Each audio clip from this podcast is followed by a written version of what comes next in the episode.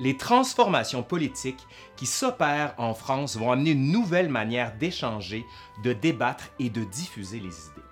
Après l'installation de l'Assemblée dans la salle du manège, près du Jardin des Tuileries, et donc en plein cœur de Paris, la vie politique va se transformer au contact de la capitale. Parce que cette vie politique, elle a besoin de plusieurs lieux et pas seulement de l'Assemblée. Allez, aujourd'hui, à l'Histoire nous le dira, le tome 6 de la Révolution française, une nouvelle culture politique et la fuite de Varennes.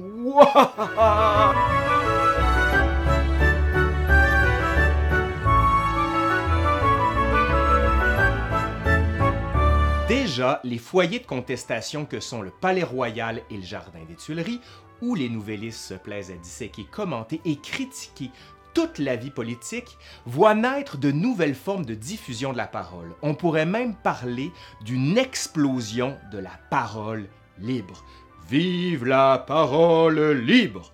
Non, ça c'est pas ça, c'est autre chose, me semble. Dans un premier temps, les clubs, celui des Jacobins, mis en place en juillet 1789, qui s'installent sur la rue Saint-Honoré, rive droite, s'ouvrent aux bourgeois, puis aux citoyens plus modestes. Les grandes figures dominantes sont Mirabeau et Robespierre. On va le revoir bientôt en Robespierre. En avril 1790 est fondé le Club des Cordeliers, établi dans l'ancien couvent des Cordeliers, rive gauche, près de la Sorbonne, où la cotisation pour être membre est beaucoup plus basse que les Jacobins, ce qui fait qu'on y retrouve davantage la frange populaire de Paris. On y retrouve des figures politiques comme Jean-Paul Marat, Jacques-René Hébert ou encore Camille Desmoulins.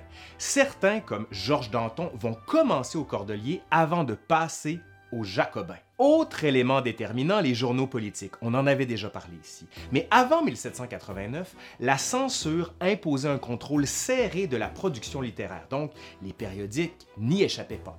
Pourtant, avec la Révolution, on voit l'épanouissement de l'imprimerie porté par la multiplication de journaux. Juste pour vous donner des chiffres, en juin 89, on ne compte que 5 journaux, tandis qu'en décembre de la même année, le chiffre passe à 130. La liberté de presse permet à chacun d'écrire et d'imprimer ses idées. La liberté passe par l'imprimerie, c'est complètement inédit. Parmi les titres les plus importants de la Révolution, on compte Le Vieux Cordelier de Camille Desmoulins qui, comme son nom l'indique et on peut s'en douter là, va promouvoir les idées portées par son club. Le patriote français de Brissot, bien sûr aussi, le père du chêne de Hébert et l'ami du peuple de Marat. Ces journaux touche alors un nombre formidable de Parisiens, même ceux qui ne sont pas familiers avec la lecture, car il n'est pas rare de trouver des individus qui lisent à haute voix en pleine rue les articles des journaux pour encourager la population à adhérer à leurs idées. Hein. La parole est libre, on l'a déjà dit, elle ne connaît pas de limite, elle va partout. Pourtant, après bientôt un an de révolution, plusieurs s'accordent sur l'idée qu'il faut maintenant boucler la boucle, soit mettre fin à la révolution. Avec la mort de Mirabeau en avril 1791, que l'on disait amoureux de l'argent, du vin et des femmes, et que ce joyeux mélange le conduit à la mort, ben, arrivent trois des partisans du Club des Jacobins, Barnave, Lamette et Duport, qui veulent fixer les limites de la fin de cette révolution.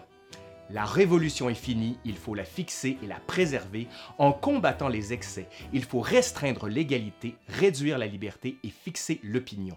Le gouvernement doit être fort, solide et stable. Ça, c'est Duport qu'il déclare le 17 mai 1791. Cette volonté procède de la part de ce qui est maintenant qualifié de contre-révolution. Tous n'ont pas trouvé leur compte dans les récents événements, et notamment la noblesse qui continue à fuir, comme par exemple le comte d'Artois, frère du roi, et plusieurs vont aller les rejoindre, notamment dans la ville de Coblence ou encore en Italie, à Turin. Les décrets contre les immigrés se durcissent. Le 28 juillet 91, la sortie de France sans passeport est interdite. Le 9 novembre 91, on déclare en état de conspiration contre la patrie, tout Français faisant partie des attroupements formés hors du royaume. Et le 1er janvier 92, on décrète la peine de mort contre les immigrés qui n'auraient pas déposé les armes. Ces départs de la fine fleur de la noblesse française vont peu à peu inspirer le souverain. Louis XVI compte dans son entourage de nombreux conseillers. Les plus radicaux le poussent à quitter Paris pour aller se réfugier dans un royaume ami, constituer une armée et revenir marcher triomphant sur Paris. D'autres, en revanche, comme le comte de Mirabeau, alors qu'il est encore en vie, hein, et même qui reçoit de l'argent du souverain pour être sûr que l'Assemblée demeure fidèle au roi, lui proposent de se réfugier dans le centre de la France. Question de ne pas être là à la merci des Parisiens. L'idée fait son chemin, mais le 18 avril 1791, elle s'impose de plus en plus à Louis XVI. Le printemps parisien apporte chaleur et réconfort, mais pour le souverain, il s'agit surtout d'aller faire ses Pâques, soit d'aller communier. Bien qu'il ait accepté la nationalisation des biens et la constitution civile du clergé, il demeure un catholique pratiquant et la liberté de culte doit lui permettre d'exercer son droit. Il entend se rendre à Saint-Cloud pour recevoir la communion auprès d'un prêtre réfractaire. C'est. Alors qu'il se prépare à partir, le peuple envahit la cour des Tuileries et l'oblige à faire demi-tour. Il s'exécute, mais il réalise qu'il n'est plus libre, que les Tuileries sont sa prison. J'ai donné la liberté au peuple et on m'interdit de pratiquer ma religion, dira le roi. Mirabeau, mort quelques jours auparavant, qui n'exerce donc plus son influence sur le souverain pour une solution modérée, comme par exemple gagner le centre de la France, va jouer dans la balance. Le souverain est alors la proie de ses fidèles qui détestent la Révolution et prêchent de manière de plus en plus insistante pour un départ. Louis XVI sait que son salut peut venir de l'étranger il prend la plume et écrit à son beau-frère, Joseph II d'Autriche, donc frère de Marie-Antoinette, pour lui exposer son projet. Marie-Antoinette écrit à son frère et n'entend pas se faire dicter sa conduite par un peuple qu'elle sait instable et qui la déteste. Il y a de plus en plus de caricatures à caractère sexuel contre elle à cette époque. Mais Marie-Antoinette a un allié particulièrement, comment dire, intéressé. Le comte Anne Axel de Fersen, son amant, bien sûr. Mais le roi va accepter l'idée du départ. Mais il s'agit maintenant d'organiser le tout. Et c'est Fersen qui va se charger des préparatifs. C'est dans la nuit du 20 au 21 juin que l'on décide de quitter les Tuileries. C'est tout un équipage qui part, car avec le roi, on compte bien sûr la reine et le dauphin, mais aussi Madame Royale, fille des souverains, Madame Élisabeth, sœur du roi, et Madame de Tourzel, accompagnée de trois gardes du corps. Puis, il faut donner des rôles et organiser un peu la mise en scène hein, pour que ce soit crédible. Des faux passeports sont émis avec la signature du roi, particulièrement facile à obtenir. Louis XVI prend alors le nom de M. Durand, qui sera un intendant d'une baronne russe du nom de Korff, joué par Madame de Tourzel, qui retournerait dans son pays d'origine. Marie-Antoinette agirait ainsi comme la gouvernante de Madame de Tourzel. Mais malgré les pressions de la cour, Louis XVI ne souhaite pas partir à l'étranger.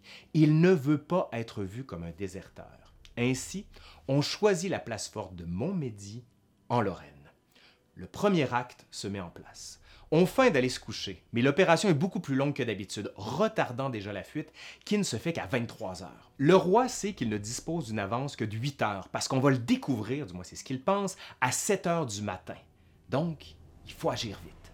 Dans le second acte, le carrosse qui emmène la troupe frappe une roche et une des roues se brise. Le roi en profite donc pour admirer le paysage et pique-niquer un peu. Mais pendant ce temps, le duc de Choiseul, qui doit attendre le roi à Pont-de-Sommevel, à la sortie de Châlons-en-Champagne, constate le retard et se demande s'il n'est pas sur le mauvais, chemin. Hein. Le soleil commence à se lever et il est 5 heures du matin.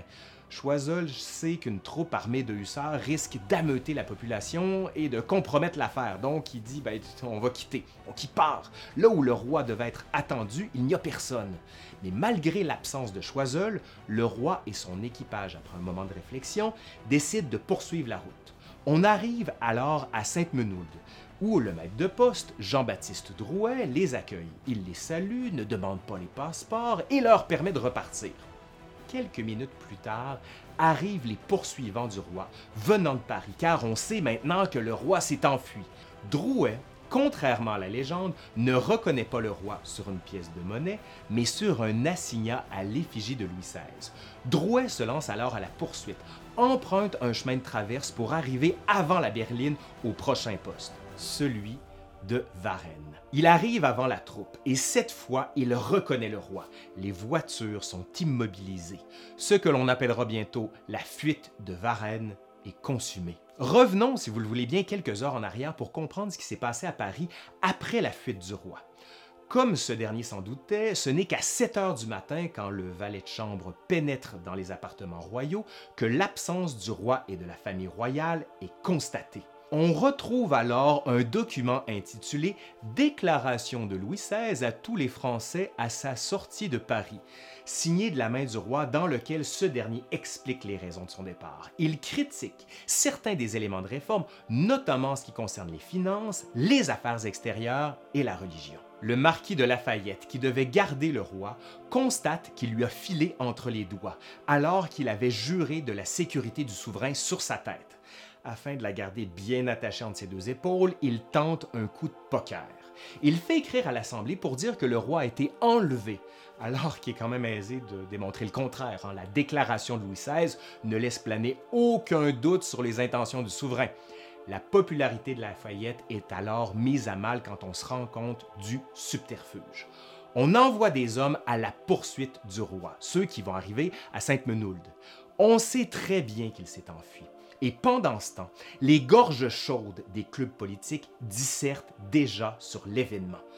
Un tribut monte en tribune, Georges Danton, et il dénonce les complices du roi et appelle la nation à régner seule les divisions sont de plus en plus marquées entre les partisans du roi, qui sont de moins en moins nombreux, et ceux qui veulent le laisser de côté. Que va-t-il se passer? Comment la foule va-t-elle accueillir le souverain à son retour? Tout cela, ben, ben, oui, on le saura la prochaine fois. Et comme on dit, l'histoire nous le dira. Et je dois jamais, jamais, jamais refaire cette référence.